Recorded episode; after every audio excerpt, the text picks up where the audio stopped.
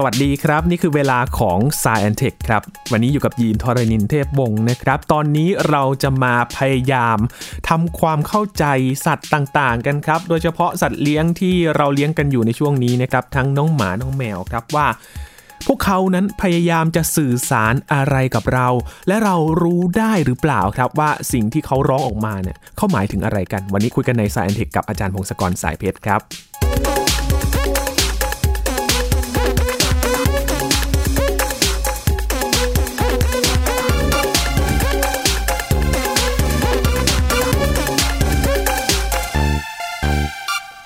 สัตว์เลี้ยงของเรานะครับไม่ว่าจะเป็นน้องหมาหรือน้องแมวครับ เราก็อยากจะรู้เหมือนกันว่า พวกเขานั้น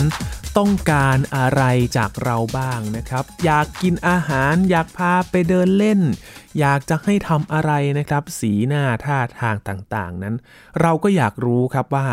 บางครั้งเนี่ยเขาร้องออกมา แม้ว่าจะเห่าห้องห้องหรือว่าร้องเหมียวเหมียวแบบนี้นะครับเขาต้องการสื่อสารอะไรกับเราหรือเปล่า ก่อนหน้านี้เราคงจะได้ข่าวกันนะครับว่ามีแอปพลิเคชันที่พยายามจะฟังเสียงสัตว์ว่าเสียงร้องนั้นเนี่ยมันหมายถึงอะไรกัน ก็อดสงสัยไม่ได้ครับว่ามันเข้าใจภาษาของน้องๆเหล่านี้จริงหรือเปล่านะครับ และการที่สัตว์ต่างๆ ส่งเสียงร้องออกมานั้นเนี่ยเราสามารถถอดออกมา ได้หรือไม่ว่าสิ่งที่เขาร้องออกมานั้น มันหมายถึงอะไรกันแน่นะครับ วันนี้มาดูการศึกษาวิจัยกันว่าเขาพยายามจะหาคำตอบกันถึงไหนแล้ว และตอนนี้เนี่ยเราฟังเข้าใจภาษาของน้องๆน้องหมา น้องแมวเหล่านั้นกันแล้วหรือไม่นะครับ วันนี้คุยกับอาจารย์ พงศกรสายเพชรครับ สวัสดีครับอาจารย์ครับ สวัสดีครับคุณยีน สวัสดีครับท่านผู้ฟังครับ อาจารย์ครับ จากที่น้องหมาเห่า น้องแมวร้องแบบนี้นะครับ จริง ๆ เราสามารถรู้ได้หรือยังครับว่า ที่เขาเห่าเขาร้องกันเนี่ย มันคืออะไรมันเป็นภาษาอะไรเขารู้กันถึงขั้นนั้นหรือยังครับอาจารย์เอ่อตอนนี้ก็ยังยังไม่ยังไม่สามารถรู้รายละเอียดลงไปได้อะครับ คือคืออย่างนี้คือเรารู้แหละว่าสัตว์ทั้งหลายรอบๆตัวเราเนี่ยมีความสามารถในการสื่อสารนะครับครับแล้วก็เวลาเราเลี้ยงสัตว์เลี้ยงอยู่ด้วยกันนานๆเนี่ยก็คล้ายๆว่าจะสื่อสารกันได้ง่ายมากใช่ไหมคือว่าถ้าทำอะไรอย่างนี้ เช่น อยากทานอาหารหรืออยากไปเล่นอย่างเงี้ย เขาก็มาดึงดึงเราอย่างนี้ใช่ไหมหรือว่าทำท่าอะไรบางอย่างอยากกินอาหารแล้วก็เอาอาหารมาให้ครับนะอันนี้จะสังเกตว่ามันเป็นการคล้าย ๆ ว่าสัตว์เนี่ยเขาปรับตัวเข้าหาเรานะอืมคือคือเขารู้ว่าเขาทำอย่างนู้นอย่างนี้แล้วจะได้อะไรใช่ไหมอืมแต่ว่าในทางกลับกันเวลาเราพยายามจะเข้าใจว่าสัตว์ส่งเสียงอย่างนู้นอย่างนี้ มันแปลว่าอะไรเวลาเขาคุยกันเองเนี่ยส่วนเนี้ยมันยังยากอยู่คือเรายังไม่ค่อยรู้อะไรมากนะครับมีความพยายามจะ ค้นหาและวิจัยเรื่องเหล่านี้ก็นานพอสมควร ก็ในสัตว์เลี้ยงของเราเนี่ยคือแมวและสุนัขเนี่ยก็ยังไม่ค่อยไปถึงไหน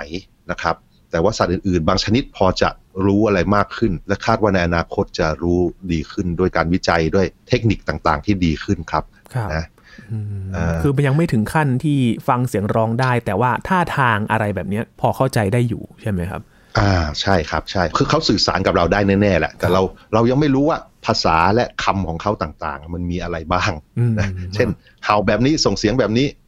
แปลว่าอะไรเนี่ยเรายังไม่รู้ทั้งๆที่ตอนนี้ก็มีแอปนะแอปที่แบบเราอืมดาวน์โหลดในในโทรศัพท์ได้หลายอันเลย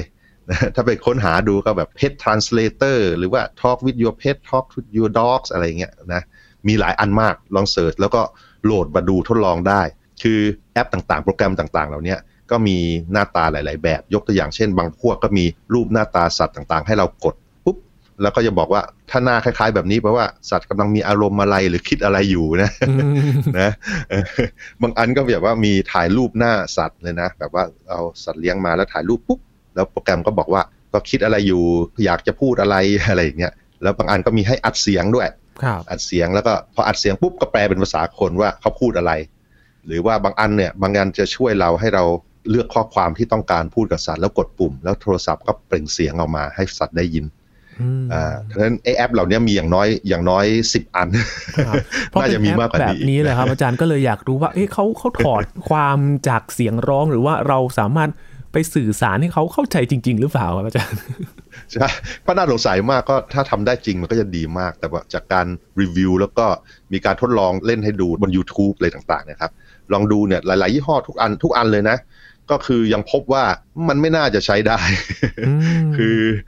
มันเป็นเรื่องที่แบบทั่ว ๆ ไปเกินไปอะครับ มันไม่เฉพาะเจาะจงอะไรนะ แล้วก็บางทีจากการที่คนพยายามทำอะไรซ้ำๆหรือส่งเสียงอะไรซ้ำๆเนี่ยคล้าย ๆ ว่าสัตว์เลี้ยงก็จะมาพยายามมามาบังคับและสื่อสารเองโดยตรงมากกว่า คือมันไม่รู้เรื่องจากโทรศัพท์ ดูเหมือนจะเป็นแบบนั้นนะครับนะ ก็เลยก็เลยคาดว่าไอแอปที่มีอยู่ตอนนี้ไม่น่าจะได้ผลอะไรเท่าไหร่ ก็อาจจะสนุกสนุกดีครับ แต่ว่าดูเหมือนว่าพอส่งกดให้โทรศัพท์มันส่งเสียงปุ๊บเนี่ยสัตว์เลี้ยงทำหน้างงงๆ ไม่รู้ว่าคืออะไร พูดอะไร พูดอะไร พูดอะไร นี่มันเสียงอะไรเนี่ยนะ ก็เลยเออก็คือความหวังที่เกี่ยวกับใช้แอปง่าย ๆ ตอนนี้ก็คงยังไม่ได้ยังใช้ไม่ได้นะครับ แต่แต่ไม่ต้องเสียใจไป เพราะว่ามันมีการทดลองเรื่องนี้มาเยอะสะสมมาเยอะ แล้วก็บางทีเรารู้อะไรบางอย่างเพิ่มขึ้นด้วยนะมีอุปกรณ์เพิ่มเติมอะยกตัวอย่างคือ แทนที่จะเป็นเสียงโทรศัพท์อย่างเดียว หรือว่ากล้องถ่ายหน้าสัตว์อย่างเดียว ตอนนี้มันมีแบบคล้ายๆมีเสื้อมารัดรอบหน้าอกของสุนัขนะที่ญี่ปุ่นอย่างเงี้ยและไอ้ตัวนั้นไอ้เสื้อเดียวที่มารัดหน้าอกเนี่ย มันจะวัดแบบอัตราการเต้นของหัวใจอะไรต่างๆ แล้วก็ คล้ายๆสมาร์ทวอชนะแต่ว่าแต่ว่าไปรัดทั้งหน้าอกของสุนัขเลย แล้วก็ส่งสัญญาณข้อมูลมาที่โทรศัพท์ของเรานะครับว่ามันก็ตรวจสอบได้ว่าสุนัขตัวนี้มีความตื่นเต้นอะไรแค่ไหนอะไรอย่างเงี้ยเขาดูคล้ายๆว่าดูอัตราการเต้นของหัวใจ แล้วก็มีการรุ่นต่อไปเขาบอกว่าจะวัดพวกความต้านทานคือความชื้นอะไรต่างๆเนี่ยเขาไม่แน่ใจว่าเขาวัดได้จริงจังแค่ไหน คือเขาบอกว่าจะวัดความเครียดและความตื่นเต้น ความสงบของสุนัข โดยดูจากการวัด หัวใจแล้วก็อาจจะความต้านทานอะไรต่างๆ ที่ผิวหนังอะไรของมัน ซึ่งผมก็ไม่ค่อยแน่ใจนะว่ามันได้ผลหรือเปล่าแต่อันนี้คือเขาโฆษณาก็ต้องรอดูต่อไปครับ คือเวลาออกมาขายแล้วจะได้ผลยังไงนะครับฝากนับก้าวเดินให้เขาด้วยได้ไหมครับอาจารย์ อยากรู้ว่าวันวันหนึ่งเนี่ยน้องเขาเนี่ยวิ่งไปกี่ก้าวอะไรประมาณนี้ น่าจะได้น่าจะได้นะแต่คราวนี้ลองดูไอ้สิ่งที่นักวิทยาศาสตร์นักวิจัยทั่วโลกพยายามจะทำกันอยู่แล้วกัน มันมีหลายโครงการมากนะ ความจริงก็มีสิ่งที่เราน่าจะเคยได้ยินมาบ้างคือเขาสอนให้ลิงนะครับ ลิงก็มีชิมแปนซี เพราะว่าคล้ายๆคนมากแล้วก็ลิงกอริลลาเนี่ยพวกลิงเอฟและลิงไม่มีหางเนี่ย ซึ่งเขาเป็นญาติที่ค่อนข้างจะใกล้เราเมื่อเทียบกับสัตว์อื่นๆ ก็ปรากฏว่าเราสามารถสอน ลิงเหล่านี้ให้รู้จักสื่อสารกับเราโดยผ่านการกดปุ่มหรือคีย์บอร์ดที่มีรูปต่างๆได้นะเขาสามารถเรียนรู้ว่าปุ่มเหล่านี้รูปสัญลักษณ์เหล่านี้แปลว่าอะไร พอกดปุ๊บสามารถเรียกว่าแล้วจะมีคนเอาอาหารมาให้อะไรเงี้ยหรือว่ากดปุ่มนี้จะมีการเอาของเล่นประเภทต่างๆ มาเล่นอย่างเงี้ย อันนี้แปลว่าลิงเหล่านี้สามารถเรียนรู้นะว่ามีการมา มาเปรียบเทียบกันว่าโอเค ถ้าเกิดทำแบบนี้ปุ่มสัญลักษณ์เหล่านี้เราจะสื่อสารกับคนได้ว่าเราจะได้ของอะไรมานะแล้วก็มีการสอนภาษาใบ้ให้ด้วยสำหรับลิงบางตัว คือทำมือทำมือท่าทางเป็นแบบต่างๆ แล้วก็แปลว่าอะไร ก็คือเป็นการเขาเรียกอะไรเป็นการทดลองแบบมี response คือ ลิงทำอะไรบางอย่างแล้วก็คนจะให้อะไรบางอย่างลิง แล้วลิงก็สามารถจะจำได้ว่าควรจะทำอย่างนู้นอย่างนี้นะแม้กระทั่ง ลิงบางตัวเนี่ยที่ดัง ๆ ชื่อโกโก้เนี่ยโกโก้เป็นลิงกอริลลาเพศเมียนะ แล้วเขาเคยเล่นกับนักแสดงตลกโรบินวิลเลียมส์นะครับเมื่อนานไว้แล้วล่ะ ตอนนั้นก่อนที่โรบินวิลเลียมจะเสียชีวิตเนี่ยสิบกว่าปีเขาเล่นกัน แล้วก็มีคนไป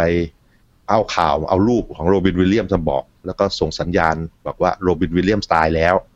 แล้วโกโก้ก็คล้ายๆว่าทำสัญญาณต่างๆ ทางมือภาษาใบเนี่ย บอกว่าเขาเศร้า แล้วก็หน้าเขาก็เศร้าซึมใช่ไหมแล้วก็มีคนมาดูคลิปเหล่านี้หลายล้านคนเลย คนที่วิจัยอยู่เขาแปลผลว่าเนี่ยลิงเขาจำได้ว่าเคยเล่นกับคนนี้แล้วก็เป็นเพื่อนกัน แล้วก็ตายเข้าใจเรื่องความตาย แล้วก็เลยรู้สึกเศร้าใช่ไหมแต่ก็ก็มีหลายคนบอกว่าเอ๊ะมันมันเป็นอย่างนั้นจริงเหรอเขาจำได้อย่างนั้นจริง ๆ หรือเปล่า อันนี้ก็ไม่รู้นะเพราะว่าเราไม่สามารถเข้าเป็นหัวลิงได้แต่ว่าเขาบอกหรือว่าเขา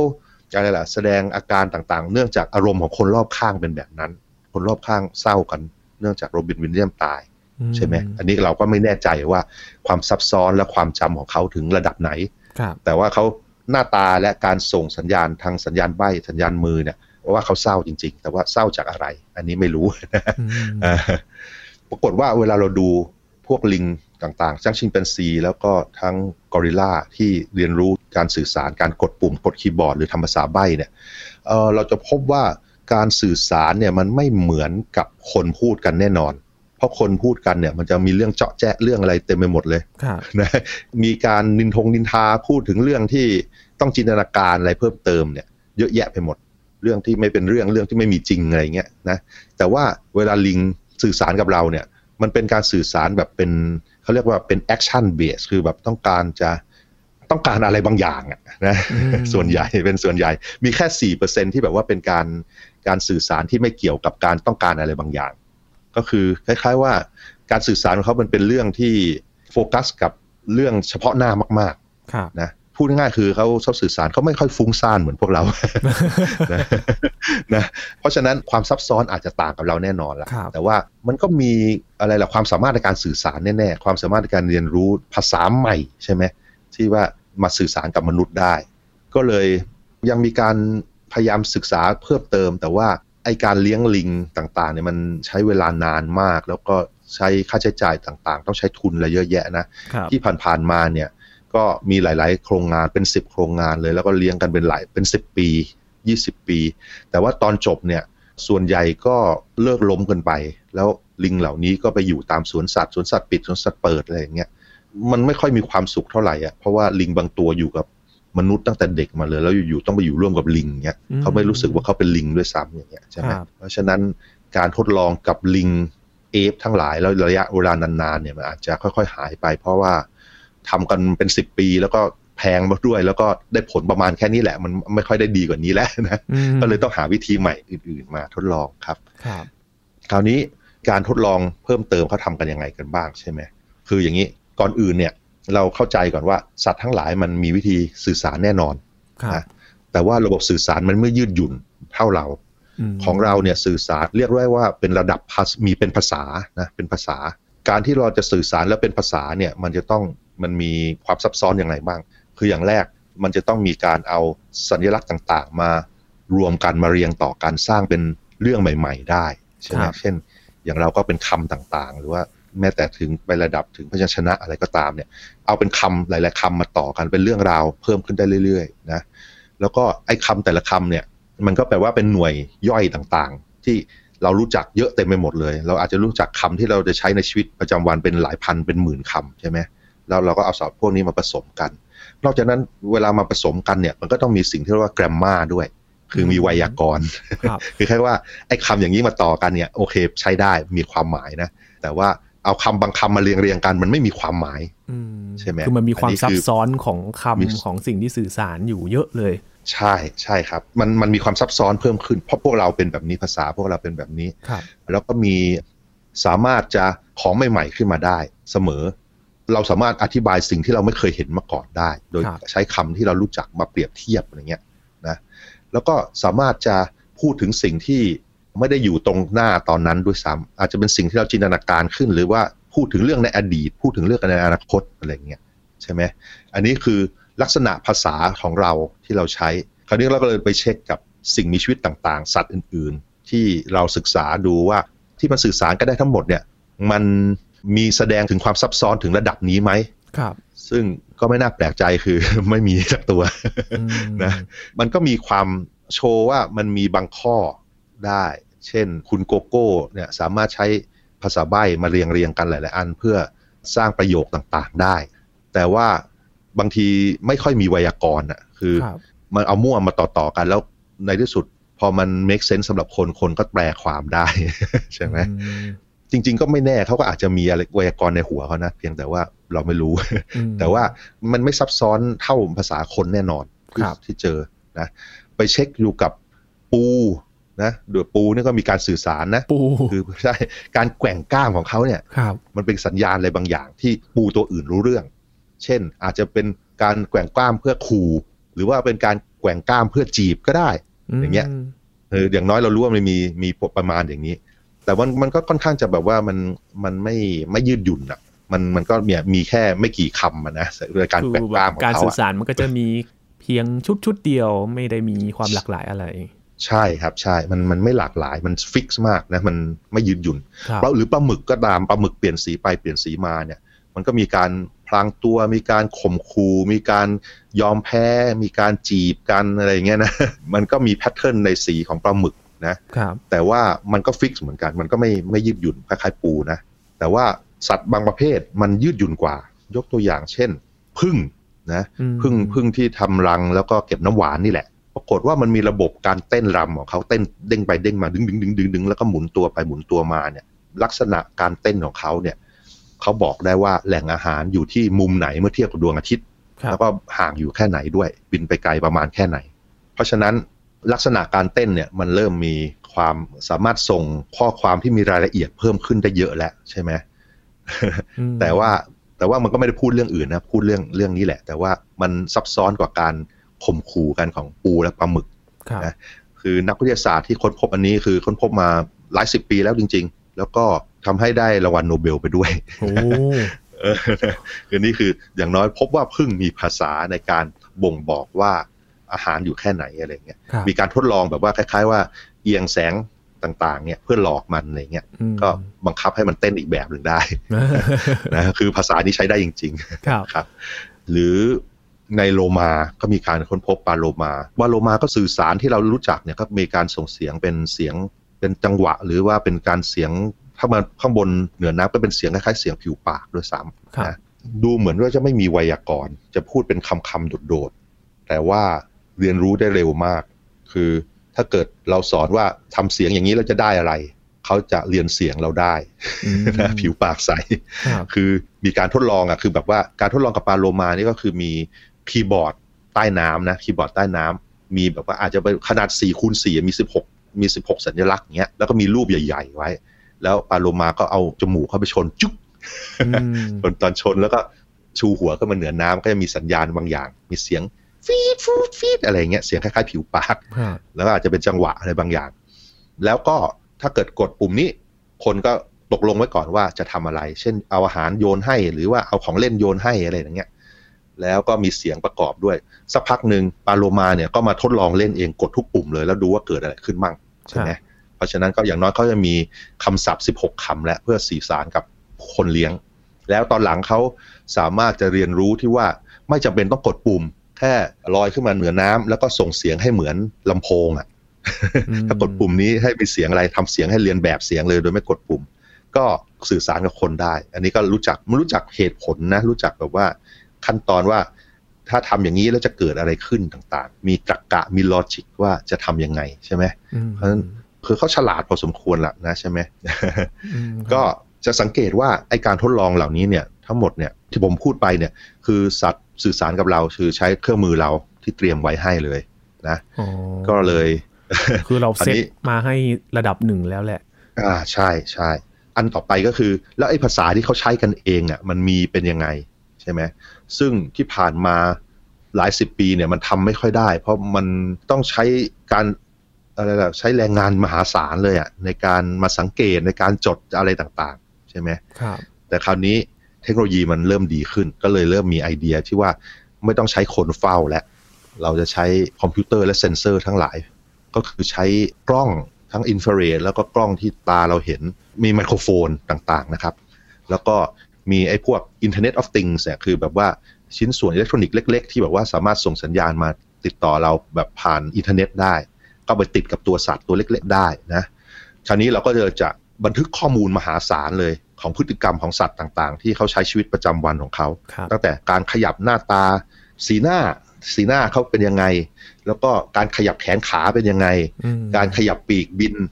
การส่งเสียงต่างๆ แล้วได้ข้อมูลเหล่านี้ไหลมาครับขณะเดียวกันก็จะมีพฤติกรรมต่าง ๆ ที่แบบถ่ายวิดีโออะไรต่างๆ ไปด้วย คือ หลังจากทำท่าทางหรือส่งเสียงนี้แล้วปุ๊บแล้วตัวอื่นๆมีพฤติกรรมอย่างไร แล้วเราก็เอาข้อมูลเหล่านี้เก็บเข้ามาแล้วก็ใช้คอมพิวเตอร์แล้วก็โปรแกรมประเภท Machine Learning เนี่ยคือพวก AI ทั้งหลายเนี่ยพยายามมาหาหาว่าอะมันมีความสัมพันธ์กันอย่างไรบ้าง แล้วก็พยายามแปลว่า แล้วตกลงเขาสื่อสารกันอย่างไร ภาษาพื้นฐานที่เขาใช้อย่างไรเนี่ยก็เริ่มมีไอเดียและเริ่มได้ข้อมูลที่ดีบางอันแล้วครับ ยกตัวอย่างที่ทำกับ Prairie Dog หรือกระรอกดินเนี่ยซึ่งมันสัตว์คล้ายๆกระรอกหรือหนูอ้วนๆนะนะเป็นสัตว์ที่ขุดรูอยู่ตามไร่นา แล้วมันก็ถูกไล่ล่าด้วยสัตว์อื่นๆ เยอะมากอืมทั้งงูนะหรือหมาป่าหมาจิ้งจอก หรือแม้แต่คนครับคนเข้าไปไล่ยิงมันอะไรอย่างเงี้ยการวิจัยนี่ที่สหรัฐอเมริกานะ เพราะฉะนั้น Prairie Dog เนี่ยมันก็ยังมีชีวิตประจำวันที่ต้องคอยหลบหนีอันตรายตลอดเวลาเลยอืมนะอันสำคัญมากที่ว่า Prairie Dog มันจะต้องสามารถหลบหนีอันตรายต่างๆ ได้ไม่งั้นมันจะสูญพันธุ์ใช่ไหมครับเพราะฉะนั้นมันก็เลยคงจะมีการวิวัฒนาการระบบสื่อสาร ซึ่งมีความละเอียดแล้วก็ปรับปรุงเข้ากับสถานการณ์ใหม่ๆ ได้ใช้ได้เลยทีเดียวล่ะคือหลังจากการสังเกตพวกนี้เราพบว่าเจ้า Prairie Dog ทั้งหลายเนี่ยมีระบบสื่อสารส่งเสียงและทำท่าทางต่างๆ ซึ่งสามารถบ่งบอกว่ามีผู้ล่าหรือสัตว์ร้ายหรือคนมาหามันแถวๆนั้นทิศทางไหน อยู่ห่างไปแค่ไหน แล้วก็มาเพศด้วยนะ เช่นแบบงูก็แบบหนึ่งถ้าเกิดเป็นหมาจิ้งจอกก็อีกแบบหนึ่งหรือว่าเป็นคนก็เป็นแบบหนึ่งอันนี้คือเขามีภาษาของเขาเอง ซึ่งมันก็น่าสนใจมากเพราะว่าไอ้ผู้ล่าอื่นๆเนี่ยคงจะมีเวลาอยู่กับวิวัฒนาการร่วมมากับพวก Prairie Dog นี่หลายหลายพันหลายหมื่นปีอะนะ แต่ว่าสำหรับคนเนี่ยเพิ่งเจอกันไม่นานเองใช่ไหมอืมแสดงว่าเขาสามารถสร้างคำใหม่ ๆ สร้างวิธีใหม่ ๆ มาบ่งบอกได้ว่าเออไอตัวนี้เป็นตัวคนนะครับแล้วที่น่าสนใจไปกว่านั้นคือ อันเนี้ยผมไม่กล้ายืนยันมาก แต่ว่าผู้วิจัยเขาเคลมคือ คนที่ถือปืนและไม่ถือปืนเข้ามา Prairie Dog มันรู้ด้วยว่ามันจะให้คำให้ศัพท์การส่งเสียงต่างกันด้วย คือแบบว่าคนพวกคนนี่คนปกตินะอืมมาพวกดีนี้คือมาคนร้ายที่ เออ นั่นแหละสิ อันนี้ผมไม่ชัวร์ว่า คือผม ผมไม่เห็น Data แบบ raw data แบบไม่เห็นครับแบบตัววิดีโออะ แต่ในเปเปอร์เขาเคลมว่าอย่างนี้ ว่า เออ ไอคนที่อันตรายเนี่ยก็เป็นอีกคำหนึ่ง คนที่เฉยๆ ก็เป็นอีกคำหนึ่งด้วยอืมเออ นี่ก็คือ อะ การวิจัยนี้ก็ได้ผลดีพอสมควรกับ Prairie Dog ใช่ไหมครับคือกระรอกดิน ไอตัวนี้มันมันมันรู้สึกว่าจะมีภาษาของมันเอง แล้วก็สร้างคำศัพท์ใหม่ๆ เพื่ออธิบายสถานการณ์ใหม่ ๆ ได้ นะอืมครับเออคือมองนะภาพกว้างๆมันก็จะเหมือนวิวัฒนาการทางภาษาเลยนะครับ เพราะว่ามันจะขึ้นอยู่กับปัจจัยหลายอย่างเลยที่มันทำให้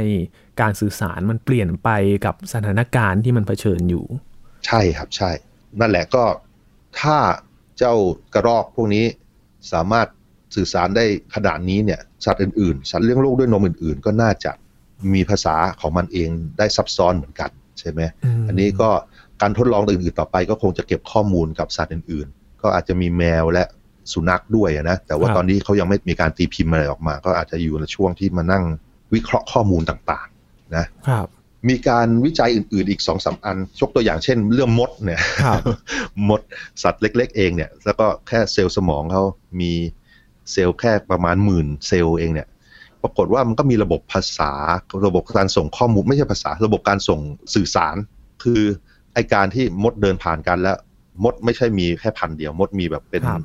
ล้านเผ่าพันธุ์เลยนะเป็นล้านอืมสปีชีส์อะไรอย่างนี้ ก็เขาทดสอบหลาย ๆ สปีชีส์เนี่ย บางสปีชีส์มันสามารถสื่อสารกันโดยการเคาะกันที่ลำตัวหรือเคาะที่หัวให้เดินผ่านกันแล้วก็ยกขาขาไปนี่ยครับเคาะหัวยินเคยสังเกตช่วงมดที่มันเดินผ่านนะครับ เวลามันเดินผ่านมันจะมีอะไรมาชนกันหัวมาชนกันผ่านไปใช่ผ่านไปใช่ก็เลยเลยมีนักนักวิทยาศาสตร์ก็เลยพยายามถ่ายวิดีโอเหล่าเนี้ยแล้วก็มาทดลองคือ เอาขามดที่ตายแล้วไปเคาะหัวมดอีกทีหนึ่งอืมเอาขี้ไปแล้วไปเคาะเคาะตามจังหวะที่เรียนรู้มา ก็สั่งให้มดทำหลาย ๆ อย่างได้เหมือนกันนะ เช่นแบบให้ไปลาดตระเวนไปทำความสะอาดไปอะไรอย่างเงี้ยนะครับมีมีแพทเทิร์นอย่างนี้เหมือนกัน หรือบางทีภาษาของมดก็สังเกตจากกลิ่นสารเคมีอะไรบางอย่างแถวๆนั้น คือเขาสามารถรู้ว่าเอาสารเคมีพวกนี้ไปทาในมดตัวอื่นเนี่ย สามารถหลอกมด มดรอบๆตัวว่าไอ้ตัวเนี้ยมันตายแล้ว ให้ขนมันไปนอกรังไปทิ้งนอกรังครับอะไรอย่างเงี้ยอันนี้ก็คือเป็นการศึกษากับมดแล้วเราก็รู้ว่าโอเค มันมีสัญลักษณ์และสัญญาณที่มดใช้ด้วยกันสื่อสารกันได้ แล้วเราก็สามารถไปไปแฮกคือมันก็เป็นภาษาซึ่งอะไรล่ะ ที่ง่าย ๆ มาก ๆ แล้วก็ไม่ซับซ้อนเลยอะนะครับคือคือมดมันไม่ดูด้วยซ้ำว่า ไอ้ที่มาเคาะหัวมันเนี่ยมันมีคนที่คีบขามดอีกตัวมาเคาะ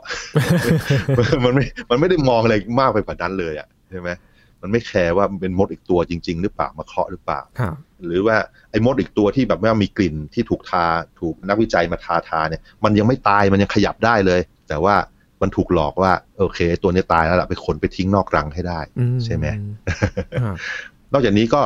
มีการทดลองเกี่ยวกับลิงหลาย ๆ อย่าง พบว่าลิงหลายๆตัวที่มันถูกล่าบ่อย ๆ เนี่ย รู้สึกว่าจะมีความซับซ้อนในการแยกว่ามีตัวอะไรมาล่ามัน คล้าย ๆ กับไอ้กระรอกดินนะคล้ายๆแพรี่ด็อก นะแต่ว่ายังไม่ตีพิมพ์อะไรมันเนี่ยชัดเจนมีการรู้ว่าไอ้ลิงเนี่ยมันมีการหลอกกันเองด้วย เช่น สมมุติว่าเจออาหาร เจออาหารใช่ไหมมันมีหลายครั้งที่ลิงมันสามารถส่งเสียงร้องบอกว่าคล้ายๆเตือนว่ามีนกเหยี่ยวมา นกเหยี่ยวนี่น่ากลัวมากสำหรับลิงใช่ไหมนกเหยี่ยวมันจะมาจับลิงไปกิน ก็สอนร้องกรี๊ดกรี๊ดเพื่อหลอกว่ามีนกเหยี่ยวมาแล้วลิงตัวอื่นก็หลบเลยหรือไอ้ลิงตัวเนี้ยที่หลอกไปเก็บอาหารกุ๊บกุ๊บกุ๊บแล้วเก็บแล้วหนีไปมันก็ นั่นแหละก็เริ่มใช้ภาษาหลอกกันได้ด้วยครับปกติเราได้ยินลิงหลอกเจ้า อันนี้ลิงหลอกกันเองใช่ไหมใช่เลยครับใช่อาจารย์ครับก็คือภาษาสุดท้ายครับอาจารย์อย่างภาษาเนี่ยยีมีสังเกตอย่างหนึ่งครับ ในการสื่อสาร ยิ่งพอมาอยู่กับคนเนี่ยมันจะรู้สึกว่าการสื่อสารมันอาจจะผิดไปจากธรรมชาติเดิมมันหรือเปล่าครับ อย่างการเลี้ยงสัตว์ ยินนึกถึงช้าง หรือว่าเลี้ยงสุนัขเลี้ยงแมว ให้มันเชื่องแบบนี้ครับ คนไม่มีส่วนทำให้การสื่อสารของมันเนี่ย ผิดแผกไปจากเดิมไหมครับอาจารย์มันมันคงจะเป็นแบบนั้นครับ เพราะว่าจริง ๆ ก็คือการมาอยู่กับคนก็เป็นสภาพแวดล้อมใหม่ที่เปลี่ยนไป แล้วแทนที่เขาจะต้องสื่อสารกับสัตว์อื่น ๆ ในฟูงของเขาใช่ไหมก็ต้องมาสื่อสารกับพวกเราใช่ไหมแล้วก็มีการปรับตัวอย่างไอการที่มาอยู่ด้วยกันเชื่องลงมาเนี่ยก็คือ นี่แหละเป็นการปรับตัววิวัฒนาการร่วมกันระหว่างสัตว์ต่างๆ กับเรานี่แหละครับเขาก็เรียนรู้เราแล้วเราก็เรียนรู้เขาเรายังไม่ค่อยเรียนรู้เขาเท่าไหร่ แต่ว่าสัตว์เลี้ยงของเราเนี่ยสามารถทำหน้าทำตาให้อ้อนเราได้เสมอสักพักเราก็จะยอใจอ่อนเสมอ นั่นแหละเขารู้สึกว่าในกรณีนี้เขาจะเรียนรู้ได้เก่งกว่าเราในในการสื่อสารค่ะจะเห็นได้ว่าความพยายามในการสื่อสาร ระหว่างเรากับสัตว์หรือว่าสัตว์กันเองนะครับ จะเห็นว่ามันก็มีปัจจัยหลาย ๆ อย่างที่มันทำให้เรียนรู้ นอกจากระหว่างกลุ่มสัตว์กันเองแล้วนะครับ ระหว่างเราคนเนี่ยกับสัตว์เองก็พยายามที่จะสื่อสารเหมือนกันนะครับ แล้วก็มีปัจจัยต่างๆ ที่มันก็ส่งผลต่อการสื่อสารที่มันอาจจะเปลี่ยนแปลงไปได้นะครับ นี่คือการเรียนรู้ของสิ่งมีชีวิตที่เกิดขึ้นบนโลกนี้นะครับ รอดูการศึกษาต่อไปครับว่าเขาพยายามจะ หาคำตอบเรื่องของการสื่อสารกันอย่างไรบ้างนะครับ ช่วงนี้ขอบคุณอาจารย์พงศกรมาก ๆ เลยนะครับยินดีครับ สวัสดีครับ ครับ นี่คือ s ายเอ็นเทคครับ คุณผู้ฟังติดตามรายการกันได้ที่ www.thaipbspodcast.com ครับ รวมถึงพอดแคสต์ช่องทางต่างๆ ที่คุณกำลังรับฟังอยู่นะครับ อัปเดตเรื่องวิทยาศาสตร์เทคโนโลยี และนวัตกรรมกับเราได้ที่นี่ทางไทย PBS Podcast ทุกที่ทุกเวลาเลยครับ ช่วงนี้ ยีนทรณินเทพวงศ์พร้อมกับอาจารย์พงศกรสายเพชรลาไปก่อนนะครับ สวัสดีครับ